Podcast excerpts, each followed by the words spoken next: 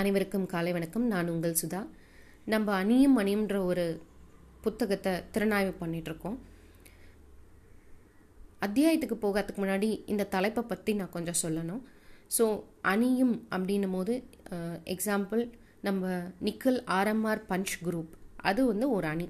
ஆனால் நம்ம என்ன பண்ணுறோம் இந்த அணியில் ஒவ்வொரு புத்தகத்தையாக எடுத்து நம்ம திறனாய்வு செய்கிறோம் ஸோ இங்கேயும் அதே தான் அணியும் மணியும். அதாவது அணின்றது அழகு. என்ன மாதிரியான அழகுன்னு பார்த்தீங்கன்னா சொல் அழகு பொருள் அழகு இதை நாம் இங்கே ஒவ்வொரு செயலில் இருந்தும் என்ன பண்ணியிருக்காரு ஆசிரியர் அப்படின்றத தான் நம்ம இந்த புத்தகத்தில் பார்க்க போகிறோம் ஸோ நான் இன்னைக்கு திறனாய்வு செய்கிறது மூணாவது அத்தியாயம் இரண்டு காட்சிகள் தலைப்பு. ஸோ இதில் ஆசிரியர் எடுத்துக்கிட்டது என்னன்னு பார்த்தீங்கன்னா சிலப்பதிகார கதையை சிலப்பதிகார கதையில் வர கூற்றுகளை எடுத்துக்கிட்டாரு. ஸோ இந்த நூலை எழுதுனது பார்த்தீங்கன்னா இளங்கோவடிகள். அவர் எப்படி இந்த கதையை அமைச்சிருக்காரு அப்படின்னு பார்த்தீங்கன்னா அந்த ஆற்றல் நிகழ்ச்சிகள் எப்படி நடந்தது அதை எப்படி திறனாய்வு செஞ்சு காட்சிகளை எப்படி பொருத்தி காட்டியிருக்காரு அப்படின்றத தான் நம்ம இங்கே பார்க்க போகிறோம் ஸோ இங்கே அவர் என்ன பண்ணியிருக்காருன்னா ஒரு சந்தோஷமான இருக்க இடத்துல துன்பத்தை பற்றியும் ஒரு கொடுமையான ஆட்சி இருக்க இடத்துல செம்மையான ஆட்சி பற்றியும் காதல் இருக்க இடத்துல கழக்கம் இருக்கிறது அப்படின்றதையும் ஒவ்வொரு விஷயத்தையுமே பொறுத்து காட்டி ரெண்டு விதமான காட்சிகளை ஒரே விஷயத்தில் பொறுத்து காட்டி சொல்லியிருக்காரு. ஸோ இது இவருக்கே ஆன பாங்கு. இளங்கோவடிகள் ஐயாக்கே ஆன பாங்கு. சரி இப்போது க புத்தக திறனாய்வுக்குள்ள போகலாம் இதில் வந்து பார்த்தீங்கன்னா ஃபஸ்ட்டு எடுத்த உடனே வந்து கோவலன் மாதவியோடு இருக்கார். ஸோ அப்போது என்ன நடந்தது அப்படின்றத சொல்கிறாரு எப்படின்னா மாதவின்றவ வந்து ஆடல் பாடல் அழகில் ஆகிய அந்த மூன்றத்துலேயும் இருந்து கோவலன் என்ன பண்ணுறாருன்னா மாதவியோடையே இருந்து கண்ணகியோட வீட்டையே மறந்துடுறாரு. அது எப்படி சொல்லியிருக்காருன்னா மாதவியின் மனை புகுந்தவன் கண்ணகியின் மனையகத்தே மறந்து விட்டான் அப்படின்ற மாதிரி இருவேறு காட்சிகளை ஒருங்கேப்படுத்தி சொல்லியிருக்காரு. அதே மாதிரி மாதவியின் மகிழ்ச்சியை விவரிக்க தருணத்தில் கண்ணகியோட கண்ணீரையும் அவர் வந்து ரொம்ப அழகாக வர்ணிச்சிருக்காரு. அதாவது கண்ணகி தனியாக இருந்து த தன்னை அழகுபடுத்திக்காமல் தன் புன்னொரு முருவலை வந்து இழந்து ஒரு சந்தோஷமே இல்லாமல் அவள் கலக்கமாக இருந்தது எப்படி அப்படின்றதையும் வர்ணிச்சிருக்கா. அதே மாதிரி கோவலின் எதிரில் மாதவி எவ்வளோ சந்தோஷமாக இருந்தா கண்ணகி முன் கோவலன் இல்லையே அப்படின்ற விஷயத்தையும் எடுத்து காட்டியிருப்பார். இரு இருவேறு நிகழ்ச்சிகளே ஒரே இடத்துல சொல்லியிருப்பார். அதுவும் ரொம்ப அழகாக சொல்லியிருப்பார். அதே மாதிரி இன்னொரு விஷயத்தையும் சொல்லியிருப்பார். என்னென்னா இப்போது கல்யாணம் ஆன புதுசில் வந்து பார்த்தீங்கன்னா ஒரு ஹஸ்பண்ட் வந்து எல்லா மனைவியும் பாராட்டுற மாதிரி தான் கண்ணே பொன்னே மணியே அப்படின்ற மாதிரி இவளையும் பாராட்டியிருப்பார் கோவலன். ஆனால் அந்த டைமில் வந்து ஒரு பண்பை பற்றி பேச முடியாது. ஏன்னா அப்போ தான் வந்திருக்காங்க ஸோ பேச முடியாது.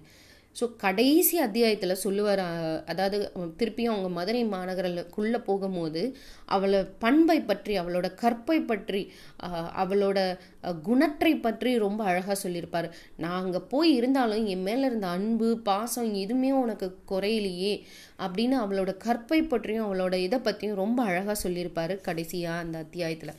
ஸோ இனிஷியலாக பாராட்டும் போது வெறும் அவளோட இதை மட்டும்தான் பாராட்டியிருப்பார். மாசுரு பொன்னே வலம்புரி முத்தே காசுரு வெறியே கரும்பே தேனே அப்படின்னு அவளோட நிறம் மென்மை நறுமணம் அதே மாதிரி அவளோட இனிமை அவளோட இனிய மொழியை பாராட்டின அவர்.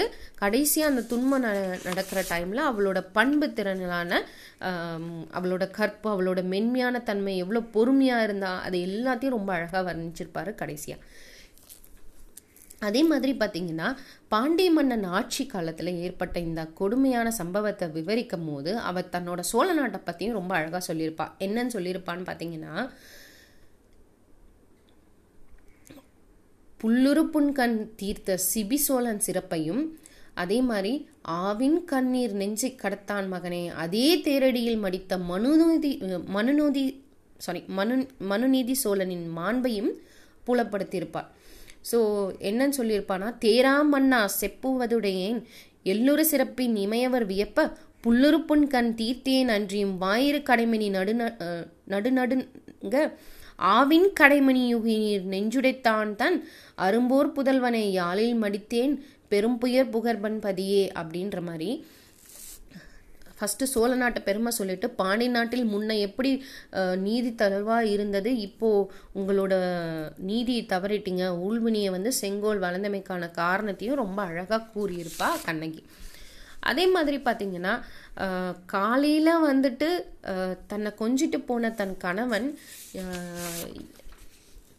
மாலையில் பார்க்கும்போது இப்படி இருக்காரு. அதாவது அவளோட அவலத்தை அந்த கொடிய நிகழ்ச்சி கோவலனை கொன்ற அந்த நிகழ்ச்சியை ரொம்ப துன்பத்தோடையும் அந்த துடிப்போடையும் சொல்லியிருப்பாரு இளங்கோவன் அவர்கள்.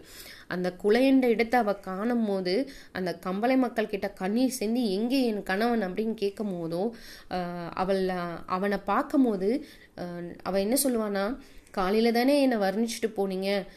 பொன்னே மணியே அப்படின்னுட்டு அதுக்குள்ளே நீங்கள் இப்படி இருக்கீங்களே நான் உங்களை பார்த்துட்ருக்கேனே ஆனால் உங்கள் கண்கள் என்னை பார்க்குது ஆனால் நீங்கள் என்னை கரெக்டாக பார்க்கலையே. அதாவது அவள் மட்டும் அவனை காண முடிந்தது அவன் அவளை காணவில்லையே. கண்ணு திறந்திருக்கு ஆனாலும் பார்க்க முடியல. ஏன்னா அவன் குலையண்டும் ஆண்டதால் அப்படின்ற ஒரு விஷயத்த ரொம்ப அழகாக சொல்லியிருப்பார் இளங்கோவடிகள். ரொம்ப துன்பத்தோடு சொல்லி எடுத்திருப்பார். அதாவது காலையில் நான் சந்தோஷமாக உங்களை பார்த்துட்டு இருந்தேனே உங்கள் கண்களை அப்போ நீங்களும் என்னை பார்த்தீங்களே இப்போ நான் மட்டும்தான் பார்க்குறேன் நீங்கள் என்னை பார்க்க முடியலையே அப்படின்றத வர்ணிச்சிருப்பார் இது மட்டும் இல்லாமல் காலையில் வந்துட்டு என்னை பார்த்து எனக்கு மாலை சூடிய நீங்கள் இப்போ உங்களை பார்க்கும் போது எதுவுமே பேசாமல் வாயில் உங்களோட வாய் மட்டும்தான் இருக்கு ஆனால் அந்த வாய் அசையலையே அப்படின்னு சொல்லி தன் சோகத்தை சொல்லியிருப்பாள் இந்த நிகழ்ச்சி இன்னொரு இதுவுமே சொல்லியிருப்பார். அவளோட கோவலனோட அழகை வர்ணிச்சிருப்பா கண்ணகி. எப்படின்னா சுண்ணத்துகள் அவன் பொன்னிற மேனீர் படிந்ததே அப்படின்ற மாதிரி. அதாவது உங்களோட மேனியில வந்து பார்த்தீங்கன்னா புழுதி படிஞ்சிருச்சே. தங்கம் போல மின்ன வேண்டிய உங்கள் மேனியில புழுதி படிந்து இப்படி மண்ணில் இருக்கே. வெட்டுண்டு உடலை பார்த்து கதறி அழுதியிருப்பா கண்ணகி. இது மட்டும் இல்லாமல் நான் மதுரை மாநகருக்குள் நுழையும் போது உங்களோட வரும்போது இருந்த சந்தோஷம் இப்போ நான் மதுரை விட்டு போகும்போது என்னோட தனிமை உணர்வை என்னை கொள்ளுதே அப்படின்னு சொல்லியிருப்பார். அதாவது உள்ளே வரும்போது தன் காதல் கணவனோடு உள்ளே வரும்போது எல்லாமே முடிஞ்சிருச்சு. அதாவது இனிமேல் நம்மளுக்கு வெறும் சந்தோஷம்தான். நம்ம வாழ்வில் பட்ட கஷ்டங்கள் எல்லாம் முடிஞ்சிருச்சு. இனிமேல் நான் கண்ட கனவுகளும் எல்லாமே வந்து நிறைவேற போகிற தருணம் இந்த மதுரை தான் நம்மளை வந்து காப்பாற்ற போதும்னு நம்ம உள்ளே வந்தோமே. இப்போ நான் இந்த மதுரையில் விட்டு தனியாக தன்னந்தனியே வெளியே போகிறேனே என் கனவுகளெல்லாம் சிதந்துடுச்சே. என்னோட உறுதிகள்லாம் சிறந்துச்சே சிலையில்லா வெறும் வெறும் மாதிரி ஆயிட்டனே. ஒன்றுமே இல்லாத மாதிரி ஆயிட்டனே. அப்படின்ற மாதிரி ரொம்ப அழகாக இரு காட்சிகளை இந்த மாதிரி இளங்கோவலிகள் ரொம்ப அழகாக பொருத்தி காட்டியிருக்காரு.